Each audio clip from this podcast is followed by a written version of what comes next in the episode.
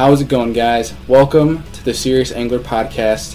For those that are new to the show, the Serious Angler Podcast is created to highlight the many passionate and dedicated anglers that we have in our fishing community, providing them a platform to share their story with the world. If you guys aren't already, please go down and subscribe to this YouTube channel. And if you don't want to listen to the podcast through YouTube, you can find Serious Angler on the Anchor app, Spotify, Apple Podcasts, and many more. Check us out. Thank you guys for watching. All right. So in today's podcast, we are having on Sam Sobey. Many of you guys would have seen him from YouTube. Um, if you do not know him, he is a young gentleman from the Minnesota area who does a lot of fishing, has a big presence on the YouTube game, um, travels around doing a whole bunch of different stuff. He's just actually coming up from, I believe it was Florida, where he was doing a bunch of shark fishing, saltwater fishing, canals for largemouth, he, he does a whole bunch of different stuff. You know, uh, anything from ice fishing to saltwater to tournaments to you know whatever. The guy's very passionate about fishing. It's evident in his videos. That's what he prides himself on. Um, and he's he's enjoyable to watch because while he is entertaining, he's he's humorous. He's, he's got great friends that he fishes with. They're all hammers. Adam Bartusek, who we had on the podcast a few times, he's one of his buddies. You'll see him on Sam's uh, YouTube videos. He still can teach a lot. You can learn a lot from him. Uh, that's one thing I obviously have spoken about on this podcast is is learning. Um, you know, being informative. Um, he has a, a, great way of coming off as an entertaining but an, as an informative YouTuber. You can learn a lot if you pay attention. Um, so I'm excited to have him on, talk about a bunch of different things, and uh, hope you guys enjoy. Let's get to it. All right, there he is. Sam Sobey, what's going on, man? What's up, dude? You ready or what? I'm ready. Can you hear me good? I can hear you. We got I you. apologize. I don't have the Skype dial in, but I hope the phone call's okay. Oh, it's 100% okay, dude. Not a big deal. I do uh I do this a lot with uh, some of the guys that are on the you know the Elite Series and MLF, you know, because they're traveling a lot, so they don't have time to sit down and Skype. So it's it is all good, my friend. How you doing? Cool. I'm doing good, dude. Are you doing good? I'm doing all right. New York's a little hectic, but uh, it is what it is. How are things in Minnesota? Things are good. Where whereabouts are you in New York? So I'm in Rochester, which is just near Buffalo, so it's not too bad. You know, everybody So- thinks New York, they think of New York City, so it's not too bad up here, but we just don't want it to creep up north. Is yeah, I was gonna say, is Rochester considered like upstate New York? Yeah, it's pretty much in the same pool as Buffalo. Okay, cool. Yeah. It's it's not too bad. We're we're we're staying, you know, where we're at, like uh, house wise, it's, you know, we're kind of technically out in the boonies, so it's kind of nice. But it's a twenty minute drive to the city where there's a little bit of chaos, but we're staying uh staying out of the way of everything. Nice. That's good. Well, hopefully you kind of like it kind of contains in the city there, and they just kind of stop it there before it gets to you. Oh, one hundred percent. No, I'm not trying to do that. Uh, my mother's one of those ones who are susceptible, so it's does not fly in this house. Yeah, that's serious business, bro. Oh, Oh, one hundred percent. But how's things in Minnesota with that whole deal?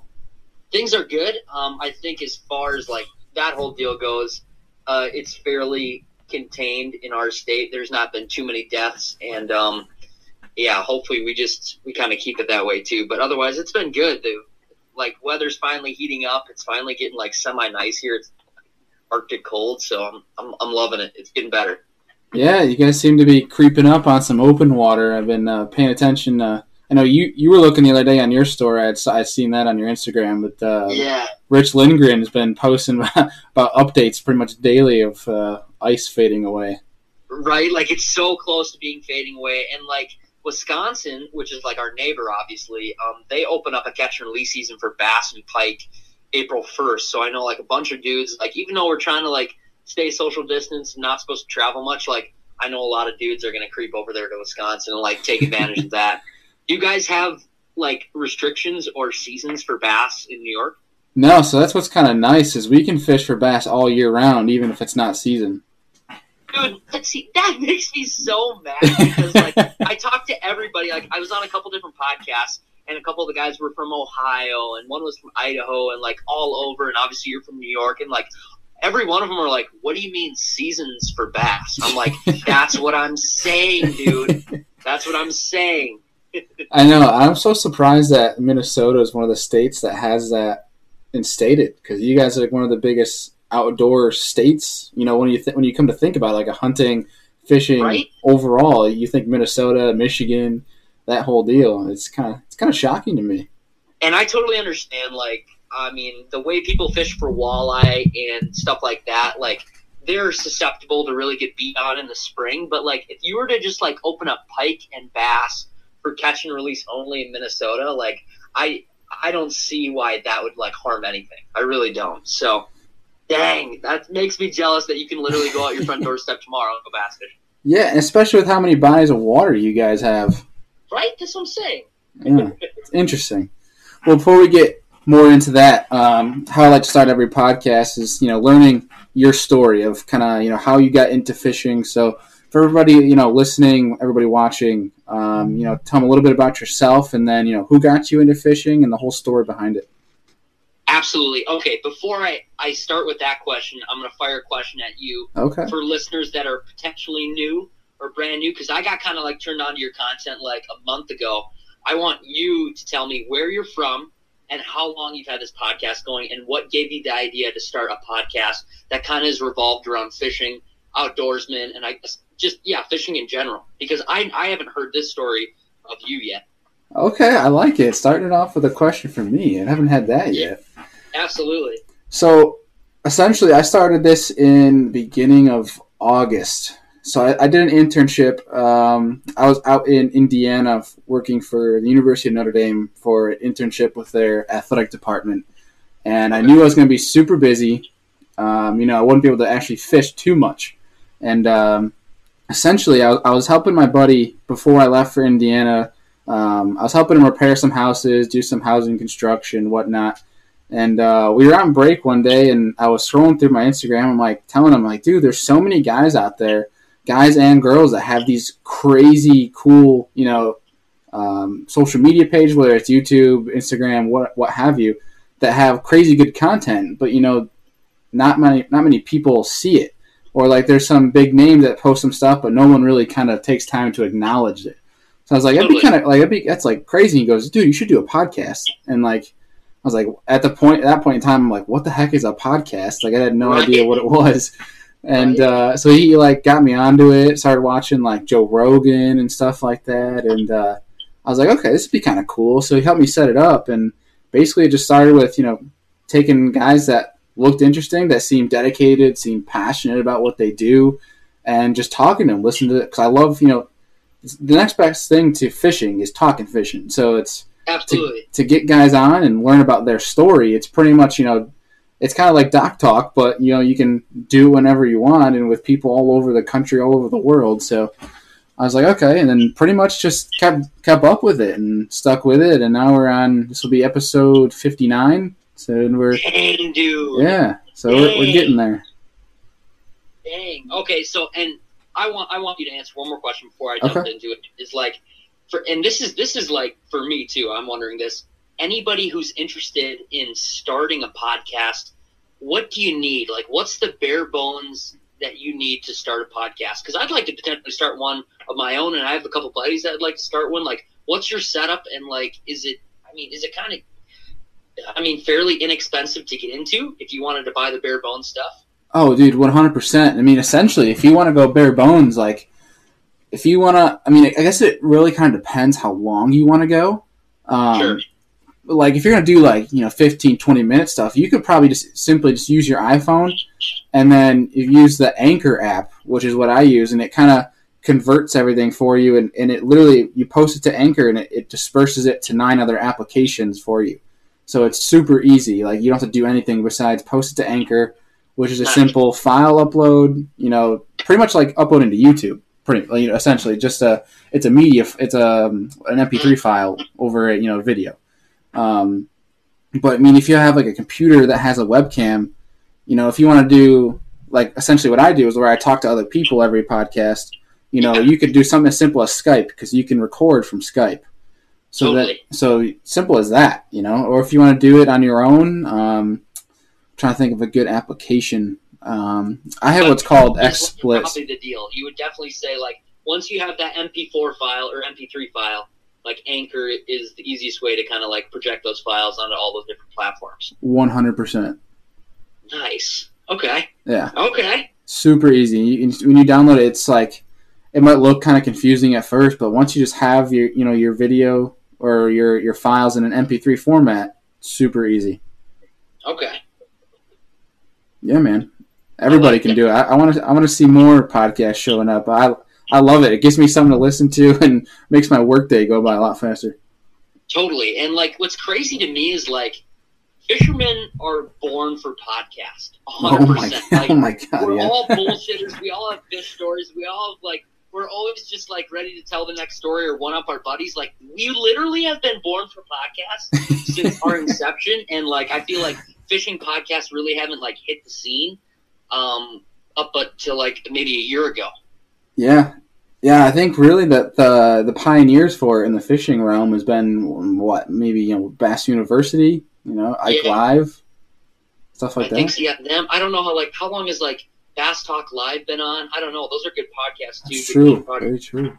Yeah, there's there's a lot of them. You know, there's ones that are kind of fly under the radar that are really good. Totally. Yeah, but you know, pretty much you can find anything with podcasts now. It's kind of blowing up, which is pretty cool because, I mean, at least for me, you know, every time I'm driving now, I mean, I don't really listen to my Spotify music anymore. If I'm using Spotify, it's going to be my podcast. right? Stuff Like, like that. Spotify is good if I'm going down the road and I just want to like listen to a quick song like Spotify music, but like a podcast, if there's a trip that's like over an hour long, boom, podcast on, Oh, yeah. fly by, like so much. It's super cool. so much easier. Yeah, your 10 hour drive became like three. Totally, dude, totally. One hundred percent. Yeah, so let's let's to get into it, man. If you don't have any more questions, let's let's hear your story. Absolutely. Okay, so your first question was how I got into fishing initially. Yeah, so like, who got you? Who introduced you? You know, what's the story of your first time fishing? Um, totally. Okay, well, first and foremost, um, maybe you, you did or maybe you didn't. I'll introduce myself. My name is Sam Sobey. Uh, I'm from Minnesota, just kind of a Midwest boy. I love fishing. I love filming. Um, I love turning bass fishing. I love hunting. I love anything in the outdoors. And I guess kind of who got me into fishing would probably be like my mom and my dad probably initially like got me into fishing, like just the original putting a worm on a bobber, tossing out there, catching sunfish, and that's like, I mean, that's that's awesome. You know what I mean? If you have somebody that gets you into fishing early when you're young, um, then you kind of take it upon yourself if you're super into it.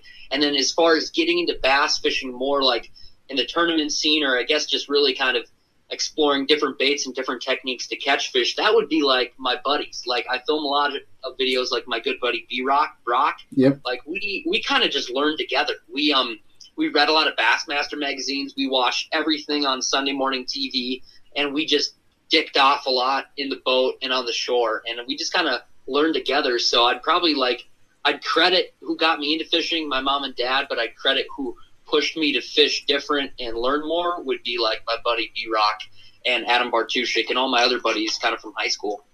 Yeah, I like that. I kind of like how you put that into perspective, where kind of where it started, and then kind of the, the longevity of it. Yeah, because like my parents aren't into like, you know, like they took me fishing, but they're not like into fishing. You know what I mean? yeah, that just kind of they're the the gateway for you to get introduced to the outdoors. Totally, and that's all it takes. You know what I mean? Because like if you introduce somebody in the outdoors or fishing and they like it, then it's like, man, if you like something, you're going to take it upon yourself and and take it to the next level or get more more into it. That's kind of how that went down. Oh, 100%. That that's awesome. And it's cool cuz one of the reasons, you know, I can I guess I can speak for a big majority of why people love your channel is because you know, you don't just stick to to one thing. You, you don't just sit there and bass fish, you know, you you ice fish for different species. You do hunting videos. You were just down south, you know, fishing in was it was Florida, correct? Yeah, Yeah, you were doing, you know, you were doing saltwater stuff. You were doing canals, you, you know, for largemouth, and it, it's a, such a diversity there. So you know, when you see an upload from Sam Sobey, you're like, all right, what's this time? You know, what are we going to expect here? That's what's pretty cool about it. thank you so much for saying that. I truly appreciate it. And that's not like that's not just for the channel. That's not for the videos. Like me, and my buddies. That's that's been our whole upbringing, and I think that's the cool thing about at least being from the Midwest is like we really do truly have four seasons. We have spring, we have a short summer, we have fall, and then we've got a decently long winter. So like, if you're not on your toes, changing what you're fishing for with the conditions, like you're not going to fish. You know what I mean? Because as soon as ice comes around, it's like, all right, bass fishing is over. What am I going to do? So you definitely need to get into ice fishing and all those other activities, which are a freaking blast as soon as you get into them. So. Oh, 100. I think I think your state was the only state that had a true winter. Right? I feel like I feel like even like in Iowa and places that aren't that farther south than me, like they did, they kind of had a mild winter. Yeah, yeah. We had maybe a month of of, of safe ice. Really? Uh, that's what I was going to ask you. Like, how much ice did you have? Usually, we get you know a three and a half, four months, and it's it was it was really quick. I mean, I was out in the kayak catching bass in the middle of January. Oh my gosh! Yeah, if that's a testament. Like what? I don't know what I'm supposed to say. Like, oh shucks, that yeah. stinks for you. that's honestly cool though. Like, how much ice do you did you get this year opposed to what you normally get? Oh geez, I mean, I'm I was I actually was this was technically my first season of ice fishing of really getting into it just because nice. you know I was a big hockey kid, so that's like you know that's crunch time is you know dead of winter. Yeah. Uh, so I didn't really get a chance to get fully into it, but I mean most of our lakes had you know four to six inches, so it's nice, which is plenty of safe ice. Yeah, yeah, nothing too crazy, but uh, you know there was definitely a lot of times where people were posting about you know being out on sketchy ice, and we had a bunch of people fall through, and some snowmobiles had to be retrieved, and Dang. crazy stuff like that. But you know, just kids what being kids. I know so little about the fishing in New York, and that's just like a section of the United States. Like I really haven't fished much, and I'd love to. So like as far as ice fishing goes, like is there a lot of good lakes around there with like panfish, like crappies, sunnies, or is it mainly pike, or is it mainly bass? I guess what's what's kind of the fisheries like when it comes to winter fishing in New York? Oh man, dude, all the above. Um, I mean, nice. on Adam's podcast when he came on with me, we spoke about you know fishing New York because uh, he really wants to come fish uh, Cayuga and Oneida. Um, yes, likewise. And, yeah, and we were we were talking about the different things that New York has, and you know, essentially with the Finger Lakes, we'll start there. Is you know they're, they're big glacier lakes, so there's all they are is bowls of grass. Um, so naturally, you know, kind of trying to find fish, it can be kind of difficult, especially ice fishing because uh, they don't have a lot to relate to. So you're kind of just you're, you're doing your best at like a you know looking at the you know map contours and, and trying to think of what could be there. And especially if you're local and you know of like man-made you know brush piles and rock piles, then you know obviously totally. that's where you're gonna go. But um, you know it's a good mix. You know you know you, you see a lot of guys that go out and you know you can target one species and you can target them, but like you're still going to run into two or three other species, uh, you know, along the way. So it's it, it's pretty interesting, you know, and you know, like right now for us, you know, we have it from Rochester. From you know my standpoint, you know, I can go 30 minutes north and fish Lake Ontario for giant smallmouth, or I can oh go around the Finger Lakes around me because all the the largemouth are moving up shallow. We're hitting the 40s for water temps, and then I can go an hour west and I have Lake Erie, you know, two hour, two, I mean, three, four hours north, and I can hit the St. Lawrence and Champlain. So it's we're pretty spoiled over here. So as far as like obviously like Lake Ontario and stuff is a world class smallmouth fishery, but the Finger Lakes is that more like largemouth driven? It's a it's a happy medium of both. That's awesome. Yeah, that is awesome. Yeah, it's it's kind of like a shift where it's like you know early season it's you know it's more of a smallmouth smallmouth game. Like right now it's a lot of smallmouth, but you can still get on some some a lot of the females actually it's weird. A lot of the female largemouth move up and are, you can catch them in one to three foot right now and the water is only you know it's less than 45 degrees. Um, so you can get on a it's a lot of smallmouth you know as soon as the ice is out. And then like right now it's a happy mix of both. And then once spawn comes for the smallmouth and they're gone you pretty much it's a hard to it's hard to catch them in the finger lakes um, you know unless you because all they do is they, they hug that um, oh, the thermocline they don't really relate to anything, and they just swim around the whole time. I don't know if they're almost like pelagic, like they're just roaming. They're just roaming for bait. Roaming, oh, roaming. dude, yeah, yeah. I don't know if you ever watched uh, Benjamin Nowak's video of him and Alex Rudd using Panoptix and just chasing smallmouth around the lake with it. That's essentially the same thing that happens in all the Finger Lakes here. Wow. So, what's the main forage base out there in the Finger Lakes? Is it is it like bluegill or is it more shad? So some we've had like a um, it's we have a lot of uh, what, what the heck is it called? I'm trying, I'm blanking on the name right now. Um, it, do you have gobies? In you know in Ontario and Erie we do. Oneida has a little bit. Um, not too much. Um, I'm trying to remember the name. It's blanking on me now. I can remember any other day until now. Um, but basically, we had a die off of this this species of shad, and really, it's perch is a if you can perch is a huge forage right now, especially for smallmouth.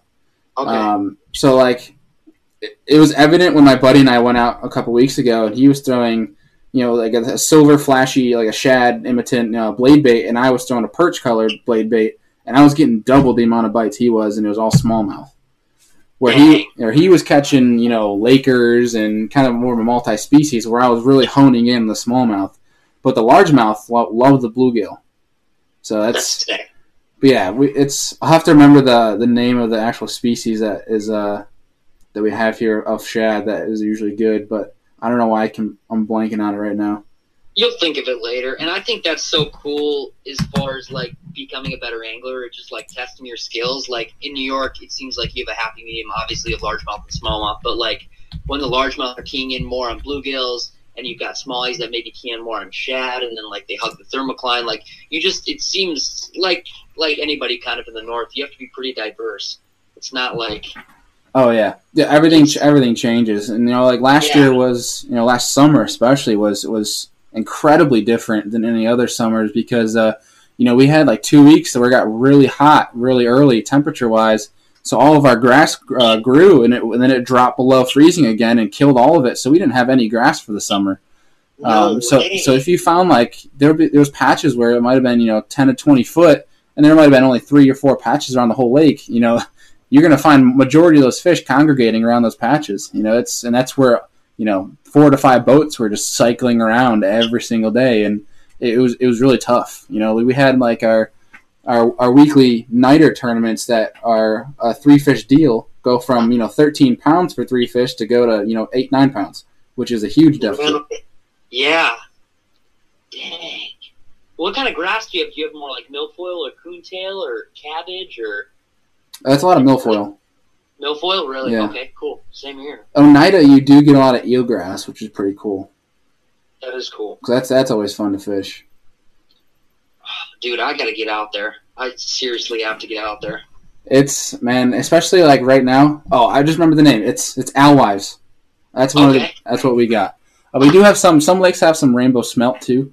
Um, if you get into those, there, we have some lakes out here where there's uh, the Lakers will chase us around and you'll you'll see in a school of them, you know, guys that especially troll for Lakers, they'll catch a bunch of giant smallmouth because those smallmouth will travel in packs with the lake trout. No way. It, it's it's it's unlike anything else, man. It, it's a it's a fun fishery for New York. So would you say like if if I wanted to travel to New York, like the best time of year to do it would be the spring, or do you think the fall? Like literally in a couple weeks. The in fall a is a blast too. It, it depends on you know what body of like where what species especially you want to go for. If you want you know fatter smallmouth, then the fall. Um, but if you want like if you want to drop a dirty thirty in New York in a couple weeks, come to Cayuga. Oh my god, a dirty thirty in New York would be sick, dude. It's it's not like it's. I mean, it's obviously not common, but like it's yeah, not unheard of. Like they did a uh, a tournament before you know our season opens because you can't have you know bass in the live well out of season. Um, so they had a, a couple tournaments on Cayuga, and what they did is essentially it was your your heaviest five fish, but they did um, you know MLF style, so you'd weigh them on the boat and then release them, but you'd still you your best five counted. Um, and it took you know it took I think it, for both of them it took thirty pounds just to get third. No way. They're, they're, they're just giants. And when you find a school of school of them, you know it's all fives to sevens. Just freaking rocket ships. Oh, dude, you're just getting blasted. It's uh, it's unreal. You know, it's and what's cool too is you know there's a railroad that's up in the north end that you can fish on too. That everyone knows about it, but like it doesn't matter because those fish reload so fast. So if you just want to go out and uh, and whack, you know, twenty pounds, twenty five pounds easy, you know, you just go up there and you'll you'll run into a couple of fives pretty pretty easy. That's so sick, dude. And like for dudes down south, like obviously they have giant largemouth and stuff like that, but like for anybody who's never really smacked four, five plus pound smallmouth, it's freaking so cool. Oh, dude, it's it is it's nuts. Like I saw a uh, a poll in one of the uh, uh, one of these Facebook groups the other day, and it was like, would you rather? Uh, oh, was what was it? Would you rather catch a big a big bag of smallmouth or largemouth? And I, I think I said largemouth just because, like in New York or you know, even for if you're like in Mille Lacs, you know, we have the Great Lakes too, and you know, 25 pounds of smallmouth is I think is way easier to come by than 30 pounds of largemouth. Oh yeah, totally. Yeah, I mean, you, you get that on those schools of smallmouth. I mean, if you get it in front of their face, they're you know nine times out of ten they're going to eat it. You know, where largemouth a little bit more picky. Right. Yeah. That's sick, dude. Yeah. So let me ask you. You know, when did you? One of my favorite segments that you do with your YouTube channel was uh is the one of them I want to get to later was the one series, but also your your your Tuesday nighters, the tournament Tuesdays. Yes, dude. When, yes. Yeah. When did that start? Um. That the actual tournaments themselves, not just the videos. So the actual like tourney Tuesdays and like so they're like growing up like when I was like uh 14, 15, 16, I was like obviously starting to get into like tournament bass fishing and like doing a couple little high school deals and then I'd jump in like a Wednesday nighter here or there. And then like my good buddy Adam and Brock, um, we would just kind of like all switch like, like it is in the videos now. Um, we'd all just kind of switch off and like do like small little weekday tournaments either on Sunday mornings. There's like we had these one Sunday morning tournaments called Bass Pursuits that were from like 7 a.m. to noon, like very short tournament, not an all day deal. And we do those, and then we do like Tuesday or Wednesday nighters, and we just kept doing those when we were like 15, 16, 17, out of my buddy's red Lund boat, and then out of my old bass tracker, and then out of like an old little aluminum boat. We just kept doing those, and those like are some of the best memories in my entire life. Like those are everything because like a they're they're kind of around your home area, so you know all those lakes, and that's like what you would consider your stomping grounds. You know what I mean? And that's Yeah. like personal. You know what I mean? Every Yeah. one of those lakes you go out to, you're like, I I know this lake better than these dudes. I don't even care if I'm in a 16 foot red Lund boat. Like I'm gonna I'm gonna dust some old guys right now. And then sometimes you just get your butt absolute beat and then other times like you're the hero and it's just i don't know it's extremely competitive yet extremely laid back and then like this year when obviously we started going really hard in the videos um, my buddy adam was like you know we need to do tourney tuesday and we need to capture it all and brock's like i'm down and i'm like boys absolutely and it kind of turned into like a staple video series on my channel which I really I didn't even like I didn't even really intend that to happen. I was fired up to be back home and do Tourney Tuesdays again. And um I'm yeah, I if I do Tourney Tuesdays till the day I die, I'll die a happy man. Dude, I always looked forward to those. Right? just 'cause I- so I just love the the tournament scene in general. So like when I can you know watch those and watch you and Adam and kind of like how you strategize because it's they're quick tournaments. You know the the time Yeah. frame you have. So like strategy is is key. You know you don't have time to make adjustments like you do in a you know a day tournament. it is like you got to catch them fast, and if you don't catch them, you, you got to throw your plan out quick and scrap something up because like it's what is Tourney Tuesday again? Do they start at like five or five thirty and they go to like eight thirty or nine? Like you don't have much time to put together five fish. Nope. And uh, it sounds like you fish a weekly tournament too. So like I feel like the relatability factor is is huge because there's a lot of dudes out there that are into bass fishing and there's a lot of dudes that fish local clubs and like I know they feel the same way I do. You know what I mean? Like these are your home lakes. This is your stomping grounds. Oh yeah, yeah. The the ones that uh, we have one here in New York that you know I fished a bunch of them. I didn't do too well, but uh, it, it was it was one of those things where my buddy and I we, we stopped fishing them completely just because like it kind of got sketchy where these two guys would always trade winning each each week, and they were the only two guys that were already on the water before anybody got there, and they didn't That's do live well, they didn't do live well checks, which I thought was kind of interesting. But it was like it kind of got skeptical, and people started calling people out, and it's like, ah, not my scene to be in anymore. Yeah. So it's like, you know, just stuck to fun fishing and kept my thirty dollars a week. Well, dude, you need to whether it be you or one of your buddies or somebody, you guys need to start it up again and maybe start up your own club because I feel like it wouldn't take too much. Like start a small Facebook group, like get a scale, like a, a decent one from Cabela's or something like that, and like put together a 15 boat club team tournament, run it. Yeah, that's one of the things. It's that's it's interesting because you got a lot of a lot of different you know attitudes and mentalities out there. So it's kind of like to create it. One, need the money. And I'm a broke college kid, but it's definitely not something I, I wouldn't not start. But it's just like dealing with some of the people that you you have around here. It's like Oh, a yeah. lot of different you know mentalities clashing into one.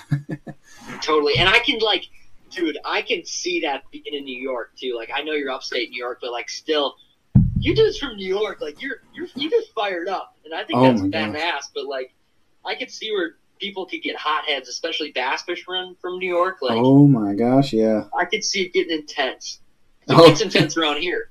yeah, dude. Honestly, there, there's there's been many days where I've been out, and uh, I usually try to avoid all of you know the you know the chaos of you know arguments and stuff like that. Like I, I give people their space when I'm out, and uh, but dude, I cannot tell you how many times in the water where I have you know heard people shouting and yelling at each other and talking trash, and it's just it's it's one of those things. Like, yep, good old New York. That's hilarious. That's awesome though. Yeah, but uh, one thing I want to ask you too, dude, is I noticed because you uh, you kind of like dropped a little announcement on it, and then you posted the tournament. You did a little co-angler action recently. Yes, dude. Yes, and like they're so spread out, and um, so yeah, I'm really, I'm fired up about it. But um, yeah, this year I'm going to be doing all the Easterns, uh, the Bassmaster Eastern Opens as a co-angler, and I'm going to kind of be traveling with my two good buddies, and I'm going to kind of capture all that. And it's, I'm really pumped for it. I've never fished any of the opens as a co-angler or a pro, so just to kind of hop in that scene and and do that and kind of capture that experience, I'm, I'm really pumped for it. Like I fished college bass fishing, and um, obviously that was through like FLW and Bassmaster. So to kind of play around again back with Bassmaster is it's awesome. I'm really really excited for it. You should be, man. Well, t- talk a little bit. What was it like? Was that your first open? Yeah, that was my first open, and that was really my first time being a co-angler. Like uh, I've only ever really fished team tournaments before that, or fished like a couple individual tournaments, like just myself, like where I'm driving. So I've I've never like fished with somebody in the boat, and we've not like been on the same team. Like obviously we're still rooting for each other. Like if, like I had great pros both days, but like it's kind of weird because at the end of the day, like you're not like a team, you know? Like you're rooting for each other, but you're not a team. So it's it's a different dynamic, it's a different challenge, and um, I'm kind of excited to like do my next one and kind of see where it goes. Oh yeah. Uh, So you're doing all four of the Eastern? Yes, yeah. I think our next one is Cherokee, and then I'd have to look at the schedule. I You're- forget where we go after that. I got it up right we come to here. Yeah, yeah, I got it up right here. You're coming to Oneida, man. You're coming to my backyard. Yes, bro. You better come.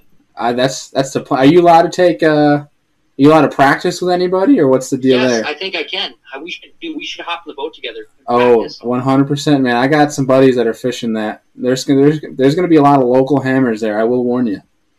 But at least Dude, you, you won't to deal with them because you're the co-angler. dude. I would, dude. I'd love to hop in the boat with you Oneida. We're gonna make that happen. Let's do it. Cool. Yeah, that, that's cool. the I don't. What that's oh, dude, those fish in August. That's going to be really interesting because, like I like I told you, it's going to be uh they're going to be just schools of just you know they're going to be wolf packs traveling around. That's one of those things, especially in August on Oneida. They just move around constantly. They're never in the same spot. So that's why uh you know if you're winning on day one in August in New York, you know that doesn't mean you're going to win it. Yeah, totally. And the one thing I think I'm I'm pumped about for Oneida, especially as a co-angler, is it's like I feel like obviously smallmouth and just the way it might set up, it'd be easier to compete as a co-angler opposed to like if it was just like punching mats in Florida, where like you're you're probably getting back seated most of the day. In Oneida, I feel like, dude, if you're fishing a piece of structure and you're in the, the boat, you are at no way at a disadvantage. So Oh man, Oneida is a blast because especially if you got if you get a boater that hits the shoals, you know it's not going to matter where you are in the boat. Those shoals they cruise all over it all day long. But it'd be That's interesting because you know you can win you can win on largemouth there if you can if you can find them. You know, that's sick. there's largemouth in a very small piece of the lake, so it's pretty much you know first come first serve.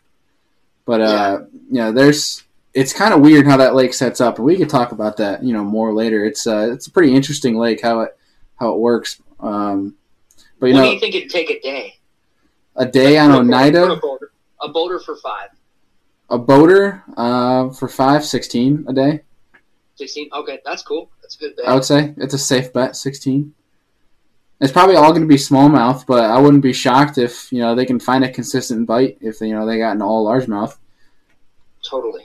Another you know one other body of water you know it's doesn't rel- it doesn't relate to bassmaster but major league fishing going up to the river you know Yeah. i would not be surprised to see the winner come out of there with largemouth Dude, that'd be kind of that'd be hardcore if somebody just dropped some serious weight there all the way to the river. dude there is a lot there is a huge population of three to five pound largemouth up in st lawrence Dang. I don't know if you Yeah, if you watched the St. Lawrence River with Bassmasters last year, Hunter Shryock Oh, came. He, he Hunter Shryock came and weighed in 22 pounds of largemouth, and they were all like, "Which lake did you go to? Like, did you go to the river? Like, right? He kind of jumped, fished like his individual videos. Like he just kind of jump fished docks and stuff, and kind of just he had a little smallmouth deal going, but he just played it by ear and fished the way he fished docks, and it was it was cool. It- yeah, yeah. You know, one thing that was cool that he said is uh, because they were asking him, you know, why'd you go for largemouth? And he's just like, well, I was going around trying to fish for smallmouth, and I just didn't feel comfortable, so I had to go back to what I feel comfortable doing. And then he dropped 22 pounds of a species that you rarely ever see on the river. That's so weird, dude. That's so cool. I mean, talk about you know playing your confidence though. I mean, that's that's the epitome right there. right? And I feel like that's that's one cool thing with tournament angling. Like you go to a different place or a different state, and you think like, oh man, like I'm I've never fished here. I'm outmatched. There's local hammers, but it's like, dude, just just go fish the way you like to fish. Fish your stuff and hammer down. Put your head down and catch five. And like it definitely panned out for him that way. That's why I think it's it's so cool. It's such a large field of Bassmaster, and they all have different styles. Like that's why it's fun to watch Bass Live and stuff like that. Oh, dude, one hundred percent. And it's it's one of those things where I was talking to um, Adam Wee the other night. He's another opens guy, and uh, we were talking about you know you when when it comes to tournament time, you know you play your confidence. You know if you want to try something new, you don't do that in a tournament. You do that on your fun fishing time. You know, Right. and so many people kind of think that they have to be well versed in every single avenue of fishing, but you know you look at one of the biggest examples we brought up was like John Cox. You know, he hates fishing Yeah. deep. He refuses to, and he's still one of the best there is. isn't that crazy? Like he is, he truly has like etched that mark in. Like, bro, if you, if you like to fish this way and you're good at it, go do it. And he just he proved that without even having front graphs on his boat. Just like I'm just gonna go fishing and catch. He Yeah, did. He does everywhere. Yeah. It was like when he won Chickamauga, they were like, "Yeah, it's gonna be one deep, one hundred percent. Like you can't win this shallow over you know three four days." And he's like, "Watch me." Yeah, he's like he's like yeah, watch me. He's like okay, that's cool. That's fine. I'll just do it. Just walks up on stage, drops the mic. That is all. He's a beast, bro. He's Oh, such a beast. One hundred percent, man. So what's the what what's the plan then for with these? You know, being a co-angler with the opens, do you have a, a destination in mind, or are you just kind of doing it for fun? Um, to be honest, like I'd like to, I'd like to kind of get a feel for it as a co and play around, but I definitely, I'd like to enter it as a pro in the future, hundred percent. Like that's that's on the table. I'd love to do that. Um, I'd love to capture the whole thing too. Um, obviously, I know there's been people that have kind of done that before. They've kind of fished them and captured some somebody like a hunter, but I don't know. I- feel like they haven't. I, I feel like they haven't captured it totally, even especially from the co-angler side. Like I feel like that story hasn't been told. So I'd love to do it. I'd love to capture it, and um, I'd love to share it. So I'm really excited about it all. Yeah, I think I think that would be awesome. I mean, somebody of your your skill set, not only in the fishing world, but also with the filming and the and you know photography, that whole deal. You know, I think the only person who's come close to it right now is, you know, and just had their first tournament. You know, Scott Martin. I think he's the only one that's going to have, you know, at the moment at least, a full kind of exclusive into how that that tournament runs. And I think, you take your skill set and puts you in that position, it could be an incredible video. Thank you for saying that, dude. I appreciate that. And obviously, like besides the tournament, or just I guess besides catching the five fish where you are every day, like there's so much other stuff, obviously, that you know and a bunch of other people know that go on during these tournaments or different things like that. That it's like that's never shown. You know what I mean? Like, and, and one thing I'm gonna bring up is like my first my first open, which was in Florida. Like my second day, I got paired with a guy named uh, Daisuke Kita, and dude, it like this is a story in itself, and I did not do a good job capturing it. Like Daisuke spoke zero English. I'm talking zero. Wow. So like everything from like getting paired with him to hopping in the boat with him to fishing with him, like there was such a language barrier, yet we were like on the same page communicating and it was like we were laughing the whole day. It was it was freaking hilarious. It was awesome. That's incredible, man. Yeah, it was it was so crazy. Like right away I got paired with them, and like you get each other's phone numbers and you like text each other like, all right, Oh, I'll meet no. you at Grant at five thirty. and like I got paired with him. I texted him and said, um, hey, how's it going, Dice K? Um, my name is Sam. Uh, is there a specific time you'd like me at the ramp? Is there a specific portion of the ramp that you're gonna back in at? And he just like replies with like a very generic text and a picture. And I'm like, okay. And then the next morning, like tournament morning, he starts texting me like no words, just pictures. And I'm like, oh my gosh, like he doesn't speak English. Like, this, okay, I put everything together. I was like, okay, okay, I see your pictures. I'm, I'm matching everything up, and, and we found each other and we made it work. So like, I mean, I give a huge shout out for him to come and like fish the Bassmaster Opens and and barely speak the language and to like compete and like to do that over in Japan. Like, I feel like I'd be so lost, but obviously doing it here and he's doing just fine. So that's that was a crazy story, and I I wish I would have captured better. Oh, dude, he was definitely getting you on that, that Google Translate. right? Hundred percent. That that's incredible though, because like that's a testament to just you know chasing a passion, chasing a dream. You know, like he's he's a living proof right there. And then there's a few other guys in the pros that are a living testament of that as well. You know, it's Totally. one thing that's kind of cool though. Cool for you is you know you were so cool about that. Where there's probably a lot of people that wouldn't have handled that very well. Yeah, yeah, and it was like, I man, I was pumped for it. I was like, heck yes, it's a new experience.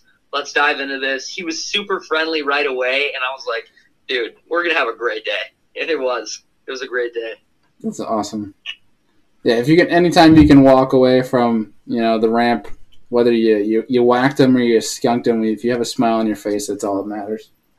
right? It was so cool. Like at the end of the day, like uh, he like he opened up his boxes and like everything I do and everything he does, we kind of like we're like slow reaction because I don't know exactly what he's doing and he doesn't know exactly what I'm doing because like we can't talk about it obviously. Yeah, But he, at the end of the day, he gave me like five of these Japanese crankbaits that he makes himself. And he was just like just like you know like so oh it's so nice to meet you sam. Like you did for you for you. And i was like no you do not have to do that. You know you do not thank you so much dice K. and he's like no for you you are so nice for you. And i was like dude that is so sick. Like to get some japanese baits and create a new memory with a new dude like that like it, it was awesome. Oh, dude. Does he have social media? Yeah, dude, he does. He's like pretty pretty active on social media too. So like I followed him and and actually on Instagram there's like a a C translation button, which is insane. And has this. So every one of his posts is like, you know, wicked Japanese symbols. And like I found this out the night before. I was like creeping on him. I was like of course I was like, who is this guy? So I creeped on him. I'm like, oh my gosh. And his, his whole Instagram is just like a bunch of wicked symbols. And you hit C translation and you can like see exactly what he's saying in English. And it's pretty cool. That's all. We're, we're gonna have to offline here. We're gonna have to get his handle so we can put it in the description for everybody. Yes, yes. Dice K Kita. I'll definitely I'll definitely shoot it to you. Heck yeah, that that's gonna be sick. I'm gonna have to check him out. Oh, that's Yeah, so cool, dude. He's competing in Japan right now. Like I think he's got a boat in the US and a boat in Japan and he's he's competing all over. Man's living lavish. Yeah, he is. getting some Lake Biwa action, getting some Chickamauga Right. action. You know, all right, I see you. But He's a stud. so, what is you know?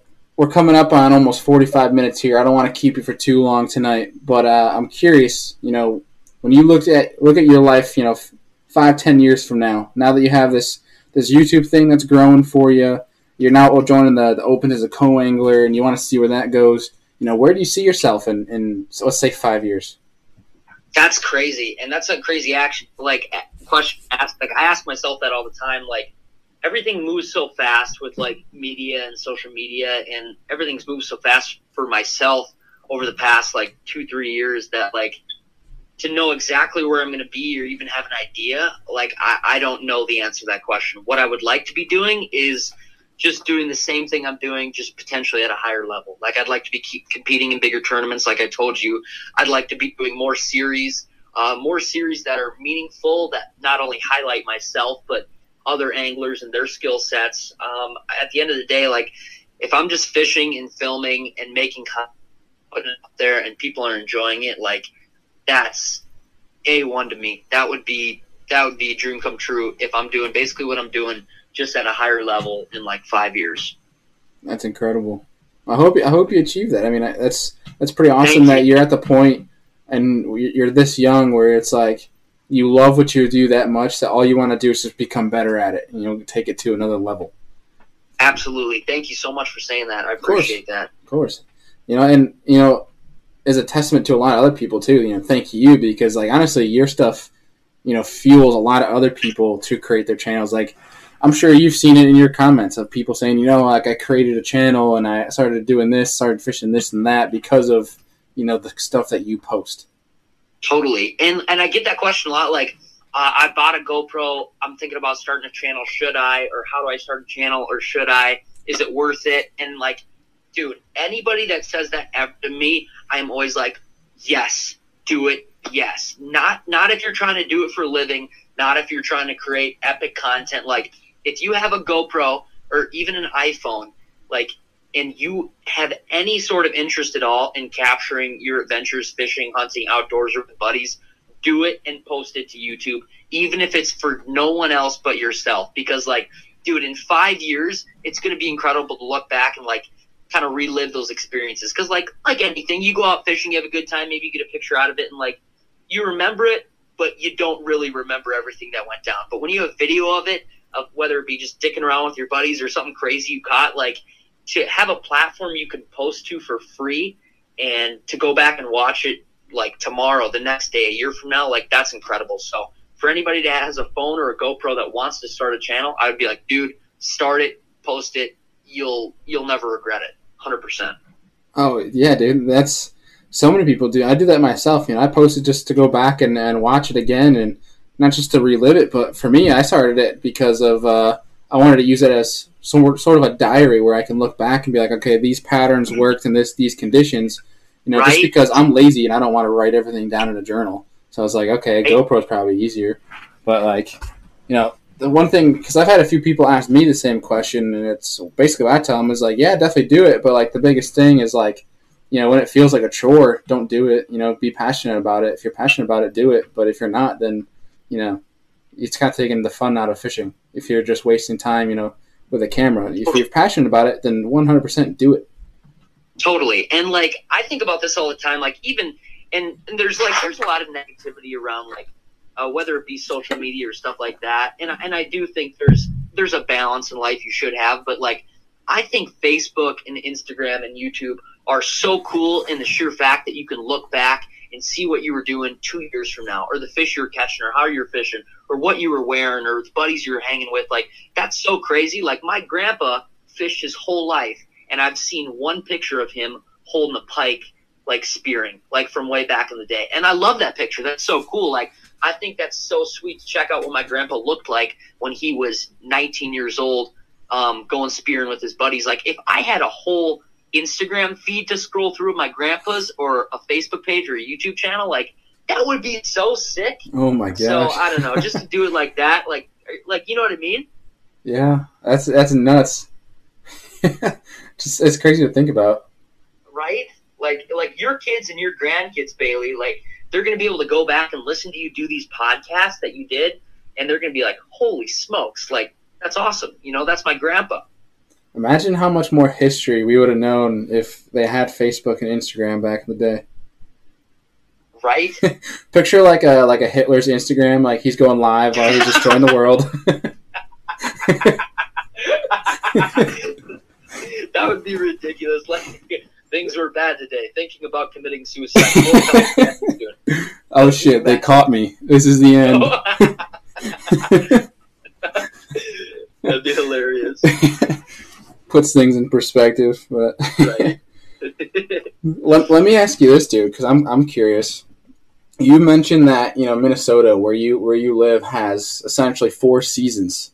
You know, Yeah. what's your favorite? oh, dude, that's so like that's such a tough question. Like Dropping I'm definitely gonna you. answer it like oh I'm I'm gonna an- answer it summertime. Like summertime Minnesota is my favorite. Bass fishing is definitely my favorite. And I like I, I actually enjoy fishing deep the most. So like fishing deep rocks, fishing deep weeds, fishing slow for bass is probably my favorite. But like at the same token, I love spring fishing and I love fall fishing. I love like when the leaves turn colors and he starts smoking smallies and largies on moving baits. It just gets weird and crazy and awesome.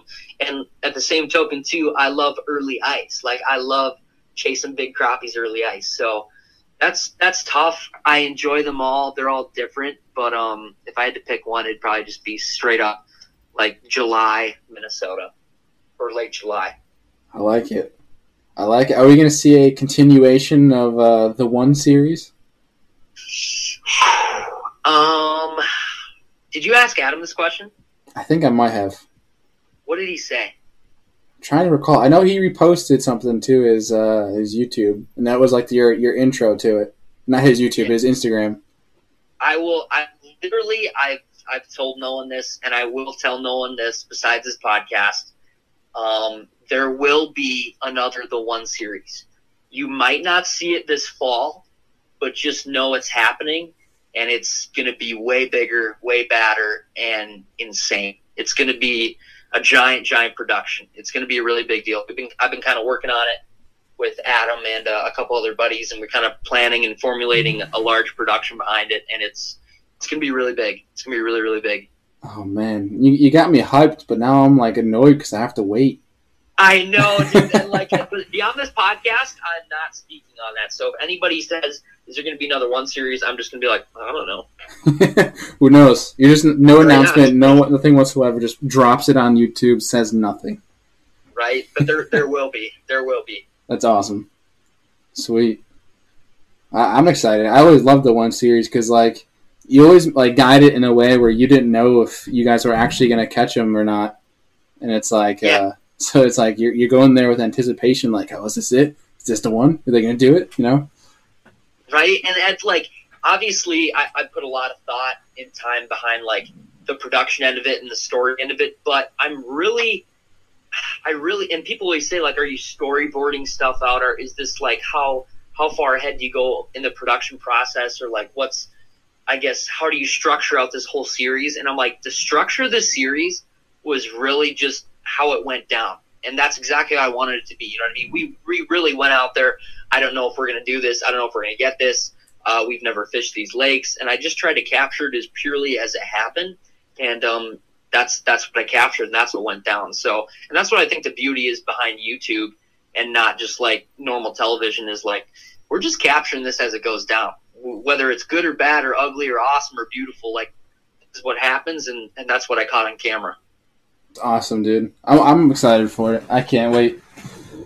It's gonna be sick. I would I would love to come out to New York and potentially hunt for it. oh, That would be cool. what what's the goals? What over seven? it was seven, but I think I, I'd like to almost have like two goals, like a goal that you think is just almost unachievable, like potentially a seven, and then like another goal, like being your personal best. Okay. What what's your PB?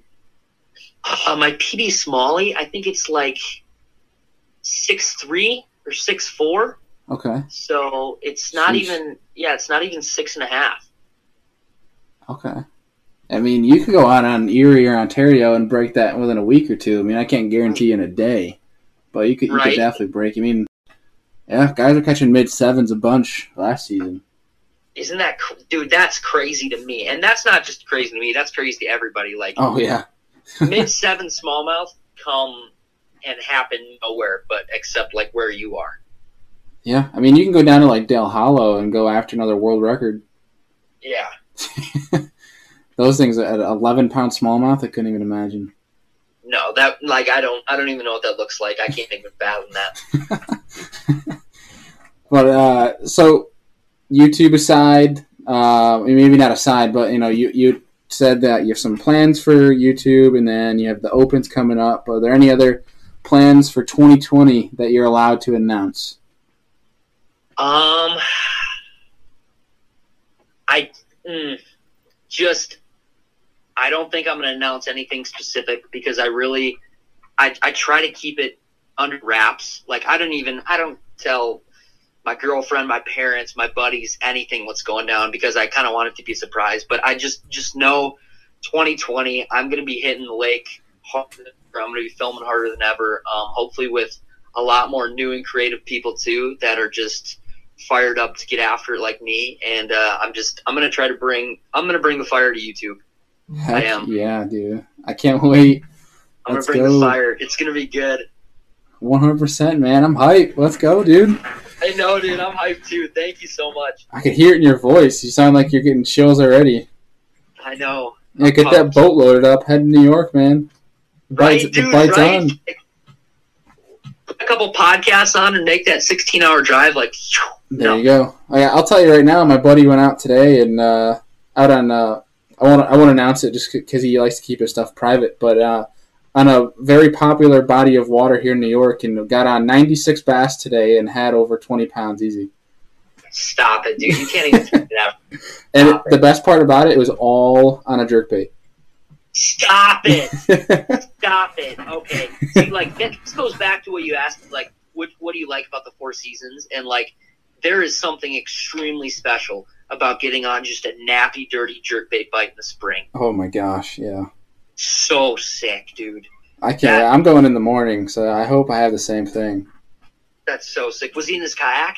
No, he's on a boat. I'll be in my kayak though tomorrow. That's sick. What kind of kayak do you have? I have a Wilderness Systems Radar 135, so it's a it's a pedal drive. And you like it? You like? I, I like much more experienced kayak fisherman than me. So, like, kind of give me the rundown of your kayak, quick, if you So- have time. yeah yeah. So it's like a it's like a 13 and a half foot. It's a pedal drive. Um, it's got decent storage, uh, pretty comfy seat. The only the only thing I would change on it um, is just a, a bigger front end, just so I can have a little bit more leg room. Um, Okay. Just because yeah, I like it a little bit wider. It is kind of on the skinnier side. Um, but overall, I mean, it, it the thing flies. It tracks well. It does the job. Like I can put all my, you know, I can put six to eight rods on it. Uh, I can bring, you know, I mean, my, my crate that I have with me is all decked out. Uh, it's it's really about you know personalization. You know what you can do to organize things. Um, Totally. But yeah, just I like it overall because it's, it's on the cheaper side for uh, a pedal drive. You know, not, it's not like the Hobies now where they're like four Yeah. or five grand. Um, but just deck space for me is probably the only drawback I have. And and say say the name of it again. It's a wilderness. Wilderness Systems. It's the the model is the Radar 135. Okay. Nice. I'll remember that. Yeah, I can shoot you some photos and stuff how I rig it up later. Definitely, dude. Because like I'm addicted to kayak fishing. I think it's awesome, and I'm like I'm still getting into it myself. But to get a semi affordable kayak that is still like kind of good is that's like my goal right now. Like that'd be really cool. Oh yeah, dude, 100. percent I and I can show you some different models and stuff if you're interested and point you in the right direction of uh of what's the that's new and up and coming. Totally. Yeah, we'll, we'll get into it, man. But uh, I don't want to keep you for too long, so I'm gonna we're gonna do our little last segment here, which I like to do with uh, everybody who comes on, and uh, I got two questions to cap Yes. off the podcast. Are you ready? Yes, absolutely. Fire away. Okay. Question numero uno is if you could invite any three people to dinner to sit down and pick their brain, who would they be and why? Oh my gosh. Do they have to be fishing people or they could be anybody? Anybody, past or present, doesn't have to be fishing industry. Oh man. oh oh my goodness. Okay. Um. Wow. It's tough. Maybe. Uh, okay. One. This kind of touches close to home to you. I think one person I'd invite to dinner uh, would potentially be Mike Iaconelli. Okay. I think he he's crazy. He's wild. He's out there. He's been in the tournament game so long. He's seen so much. He's got his fingers in so much. Um, he's an amazing angler. He's amazing at marketing, amazing with his brand, um, amazing at just kind of everything he does and touches. So to have a dinner with him and just kind of see how he's seen the industry change and how he's adapted so well to it, I'd love to have dinner with him. He's he's person number one. Okay. I like it. Um, call anybody. Oh, person number two. Um, hmm. Yeah, like a childhood hero, somebody you looked up to growing up kind of deal. Uh, dang. Um, dang, that's tough, dude. Like I'm thinking, like I'm trying to think past fishing. Like my mind is so on fishing right now. Give me, can do we have time on the podcast? Oh yeah. Give me a solid ten seconds. Let me just think. If you got time, I got time. Yes. Okay. I give me ten seconds. So everybody who's listening right now, I just want you to just sit back, take a drink or a bite of whatever you're eating right now, and just give me ten seconds to think. I'll, I'll cue Okay. the Jeopardy music.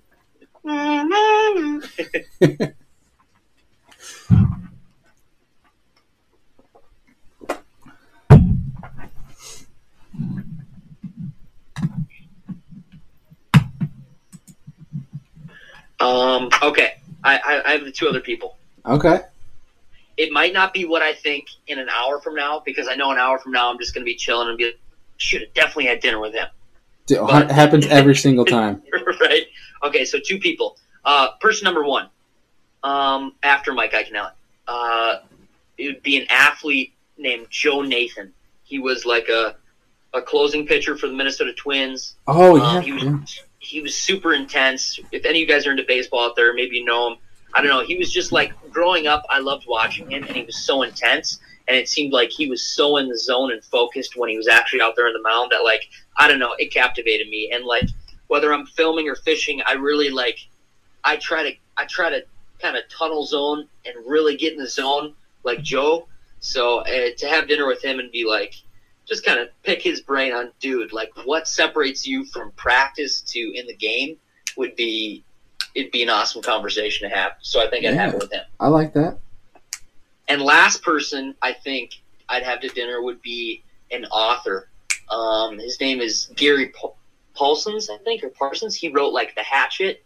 Okay. He wrote a bunch of different other books. They're all like wilderness books, everything from like survival, some fiction, some nonfiction, and he's just he was an incredible author. I grew up kind of reading him. I'm not like a huge reader, by the way, guys. Like I'm like, dude, I do video. like I read never. I can barely read. So to have dinner with an author, author, like you know, like I definitely read his books and enjoyed him. So to have dinner with him, that'd be my third person, I think. I like that. I think that's the second author I've ever had on this podcast, and I ask that question every time. I think Mark Twain is the other one that somebody's Mark mentioned. Twain would be amazing to have dinner with too.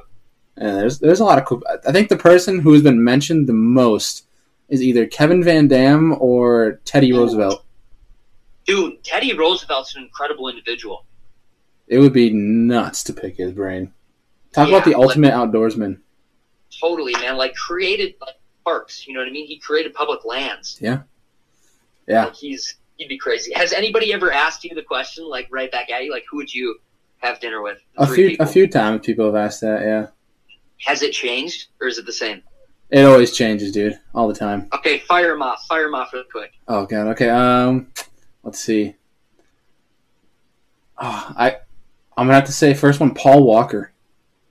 I've been on a Yes. I've been on a Fast and Furious grind, and I would have loved to just pick his brain a little bit before you know the crash. Totally. Like, dude, he's an icon.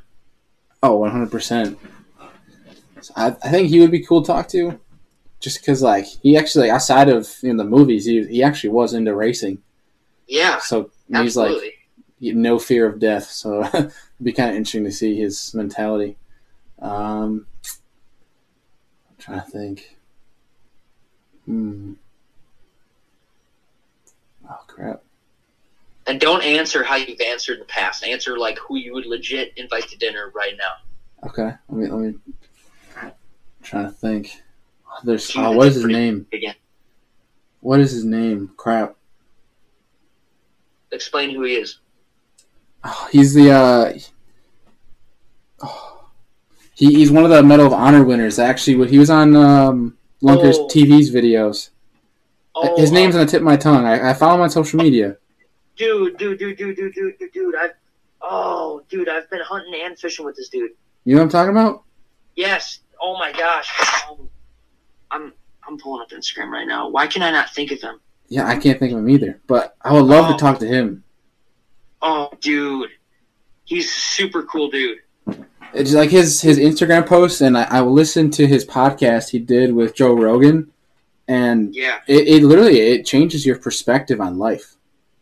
Are you talking about Dakota Meyer? Yeah, yeah, that's the one. Yeah, dude. Yeah. He's the man. Not only a certified badass, but like he'll ch- like the way like one thing that kind of I mean there are so many different facets where he kind of impacted you know how my viewpoints are with things, but like Yeah. how him and his his ex wife are like still in each other's lives every day just because they acknowledge that you know war changed him and he just wasn't the same guy and obviously like doing certain things that are better for each other but also still doing stuff you know that's good for their kids like like just like the personal sacrifices they make and like being able to be human and accept certain things and not just be petty it's like Totally. it kind of gives you like a reinstatement of humanity Totally, dude. Going to dinner with any Medal of Honor winner would be like top notch. And to say he's a certified badass would be like probably an understatement. He is definitely a certified badass. 100%. Yeah, no, easily, easily, one hundred percent. And uh, I guess I'll do a fishing one then. D- honestly, I would love to talk to Gary Yamamoto. Dude. Right? That would be cool. Talk know- about a guy who's seen all facets of the industry yeah, and changed it too himself. Yeah. Like he's changed the industry. literally. I mean, the the one bait that literally everyone has rigged up on their boat during a tournament. And it will literally catch bass everywhere. Like, Everywhere. Like you could create the dopest bait ever, and you could definitely find a state or a lake that it wouldn't work. But like you could not throw a Gary Yamamoto Senko um, anywhere and not get bit. You know what I mean? If you throw it long enough. Yeah, I, think yeah, and a testament to that too is just how versatile it is. You can do anything with it. Right? Like talk about a bait that truly changed bass fishing. That is. Yeah, one hundred percent. Yes, that, that'd be my three. That'd be a super good pick.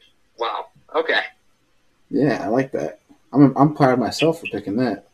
That's what I'm saying. Like I'm like I'm rethinking my life choices now after hearing your three. I'm like, I need, I need to get new friends. I need to invite better people to dinner. Taking shots at Adam right now. That's funny. You're probably gonna get a text from him as soon as he, he listens to this. That's funny. Alright, How come you didn't invite me to do? yeah, right. That's funny. No. All right, Dude, man. Thank you so much for having me on here, and thank you everybody that listens. And um, seriously, thank you. Um, there's not enough people out there right now uh, doing podcasts that are kind of revolved around the outdoor industry and fishing in general. So for you to have one and not only just have it, but to stick with it so hard and get such a diverse group of people on here all the time, like it's it's awesome content. Seriously, it is. So thank you so much. I really appreciate it. Of course, and you know, thank you. You know, you're busy as all hell, so I appreciate you taking the time to come on here and talk to me. Absolutely, dude. Yeah, I think you know myself aside, you know, there's going to be a lot of people that are going to appreciate, you know, just you know you speaking and, and listening to you and taking things you you say. You know, people take your stuff with uh, a lot of credibility, so it's you know it's not just myself that's thankful. So I appreciate you. Thank you so much, dude. Of course. Well, man, hopefully we'll. Uh, I want to do a, a Minnesota podcast. I've been joking with Rich and, and Adam down the road, and you know, like Chad Smith, and having you guys on and talking about you know having the Minnesota boys. So if that's something you're interested in, we should definitely set that up Dude, absolutely no jokes. Let's get it dialed in. Let's do it. I'm always game. All right, man. Sweet. Well, I uh, hope you guys get some open water soon. Hope hope you guys can actually get out and get on some fish. So uh, All right, man. You stay safe. You get on some fish. Hopefully, it's weather gets warmer for you, and uh, appreciate you coming on. Absolutely. Thank you so much again, Bailey. the night. All right, man. You take care. All right. Bye-bye. Bye. Well, that was a blast. That was so awesome to get Sam on here. He's been somebody that I personally, and I know I can speak for a lot of people that have watched his channel uh, pretty much from the one of the beginning. You know, when he was real small. Um, you know, like subscriber wise, and uh, you know, somebody who I've enjoyed watching. I've learned from. Um, who's somebody I've looked up to because not only is he good at what he does and his talents, but he is a very good person um, on and off the lake. You know, that people. You know, he's he's a great angler. He's very talented, but he's also a good human, and that's one thing I really appreciate about appreciate about him and uh, his content. So, if you guys aren't already, if you if you're not already, you probably live under a rock. But go down to his descri- uh, the description below and follow him on YouTube and Instagram and everything that we mentioned earlier. You need to go subscribe and follow to his social media. You will not regret it and uh, I can't remember the name of the guy because I don't think I can pronounce it. So apologies to you if you're listening. Um, the boater for Sam uh, down in Florida that he mentioned, we talked about um, Dice. Some, I can't remember last. His uh, page will be linked down below. Go follow him too, because I'm about to go hop on the phone and uh, try to f- find him and uh, go follow his stuff as well. And uh, yeah, if you guys want to uh, keep keep listening to these. You can find us on YouTube here. So subscribe to Egbert Outdoors, uh, as well as you can find us on Spotify, Apple Podcasts, the Anchor app, the Angler app, pretty much everything. So appreciate you guys listening for watching, and we'll see you guys next time. Hey guys, I just want to say thank you for listening to my podcast in its entirety. With that being said, if you'd like to support the Serious Angler podcast, please head to my page and click support. Any amount really helps me be able to create content for you guys and also helps me, you know, pay the bills, which gives me more time to make podcasts for you guys. Thank you guys again for listening to the Serious Angler podcast, and we'll see you guys next time. Well, that was an awesome show. Hope you guys enjoyed it. If you can and your app allows it, please leave us a rating and review. It really helps us get seen more, which allows us to access more time and more variables to be able to bring to the show to make it better for you guys. So hope you enjoyed it. And if you did and you liked some of the things we talked about in this episode and want to check out our show partners, all of that is in every single show description.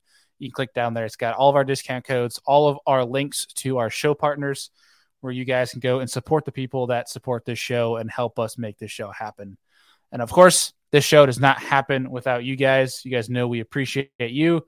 You're the Angler fam. You're the reason we're here. Appreciate y'all, and we'll see y'all on the next one.